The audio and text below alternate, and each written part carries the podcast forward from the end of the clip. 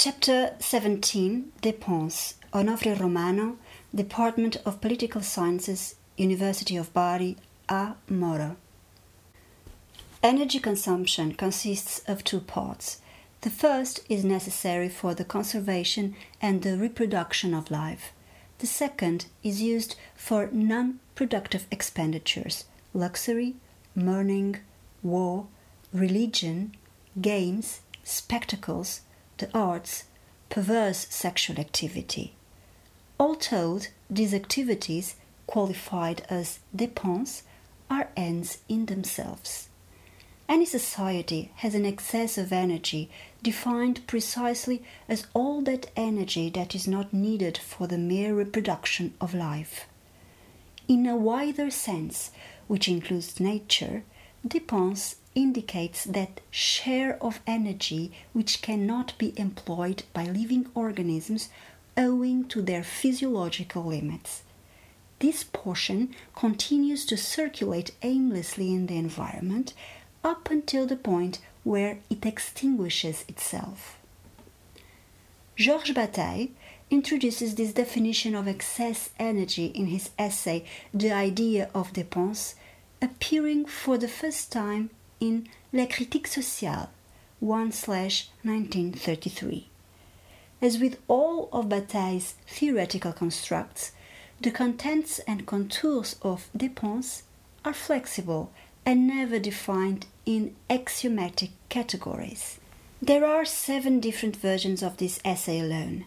Bataille eventually attempted to construct a theoretical project for a general economy departing from the notion of dépense. The first fragmentary versions of it appear in the essays L'économie à la mesure de l'univers, 1946, and La limite de l'utile, posthumously published in the Complete Works, 1976. The project was fully born in the work La part maudite, 1949. A second part to this work followed, with the title Histoire de l'érotisme, 1957, and then a final third part entitled La souveraineté, Bataille, 1976. Some resonances with Dépense can be found in the Freudian concepts of Vergänglichkeit, transience, and death impulse, Freud, 1990, but mainly in Marcel Mauss's analysis of potlatch in The Gift, 1925. All these works deal with the perturbing tendency of human beings and societies toward loss, reversing their alleged natural vocation to self advance. From an anthropological framework, energy could be redefined as the fuel of action, that is, the fuel that calls us to act. The portion of energy that a living being employs for either sustenance or biological growth, Bataille terms servile. In fact, mere biological sustenance can be achieved spending only a minuscule portion of the total amount of available energy. The basic problem relates to the residual energy that exceeds the share devoted to such servile use. Excess energy requires a sovereign use.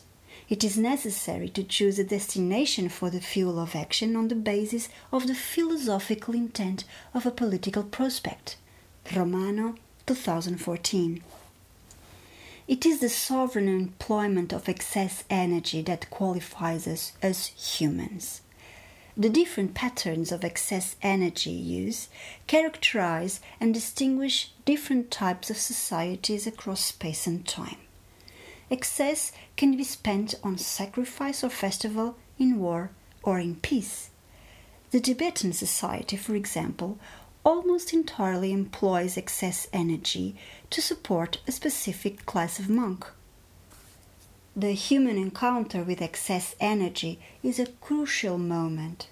In this sense, excess energy is an accursed share.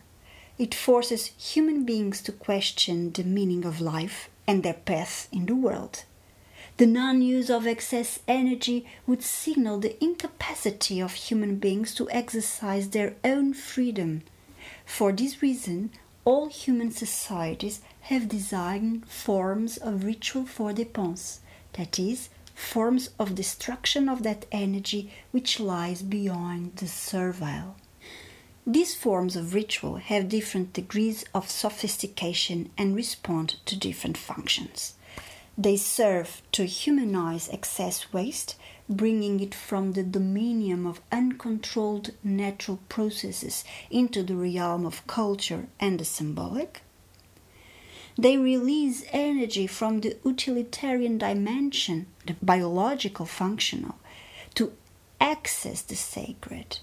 In fact, the destruction of the objects is aimed to destroy their servile status as useful things in order to relocate them in the realm of the sacred. This is the true meaning of sacrifice, producing sacred things through their ritual destruction. They physically delete the stressful presence of excess and therefore the call to be and to act.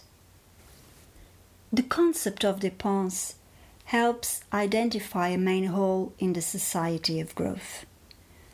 How should we go about the removal of the problem of energy and excess? The worship of the servile moment is in fact at the foundation of this society. Modernity arose in a context of existential emergency and fear for the survival of the species, unleashed by an unexpected demographic explosion and therefore an increase of social needs that was incompatible with the productive capacities of the communities of the time. This imbalance resulted in the deconstruction of traditional communities whose symbolic codes did not permit them to confront the new challenge. In order to satisfy their unfulfilled needs, individuals tried to break bonds with their communities and to autonomously take up new and more effective growth oriented courses of action. For Europe, Riesman 1950 dates this crucial demographic shift and its social consequences to the 17th century. The process of individualization deprived communities of their ability to manage energy. This included dépense rituals that burned off excess energy Still imprinted by this original emergency of survival, modern society continues its growth momentum without stopping. Making permanent the original emergency situation removes the problem of excess energy, so we avoid confronting the meaning of action. Perpetually in pursuit of survival, which requires continuous growth, we are liberated from the state of paralysis when faced with the necessity of being, which arises from the emergency of excess energy. In other words, remaining animal frees us from the fatigue of becoming human. At the same time, we expunge dépense from the official public forum. Instead, it is privatized and hidden in shame, as any wasting activity becomes morally incompatible with the alleged perpetual state of emergency. Given the individualization of society, single individuals take on the burden of waste through small trade offs, from perverse sexuality to alcoholism, gambling, and flashy consumption. What Bataille called the vulgar eructation of the petty bourgeoisie. In the era of growth, there is no longer sumptuous and collective dépense, only its private dissolution informally consumed. Hence, modern societies try to solve the problem of energy with a twofold strategy. They first expand to an unprecedented level their servile use, i.e., the growth obsession, and second, they privatize dépense. But this strategy appears inadequate for the crucial cause of putting the available energy to work. a large amount of energy remains unused. It continues to circulate and to stress human beings. Lacking tools of deliberate and symbolic catastrophe, i.e., the ritual collective dépense, the inhabitants of growth societies begin to dream and to desire a real natural catastrophe. Dépense is a key concept then for theorizing a way out of the growth society. Yet, paradoxically, it does not figure among the epistemological pillars of mainstream theories of degrowth, nor is it a source of inspiration for the movement of growth objectors.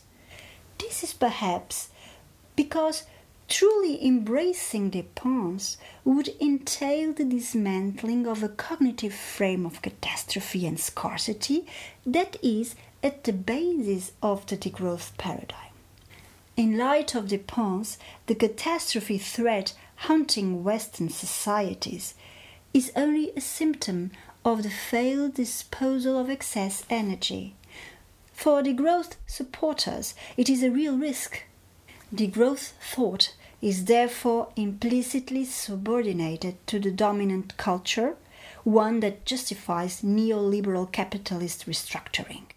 It denounces a shortage of resources necessary to sustain contemporary lifestyles and indeed acts out a mere reversal of the foundational problem of the growth society.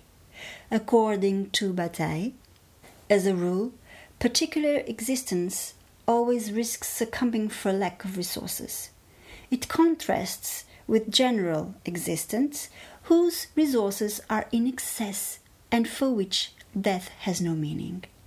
From the particular point of view, the problems are posed in the first instance by a deficiency of resources. They are posed in the first instance by an excess of resources if one starts from the general point of view. Bataille, 1988, to dots 39.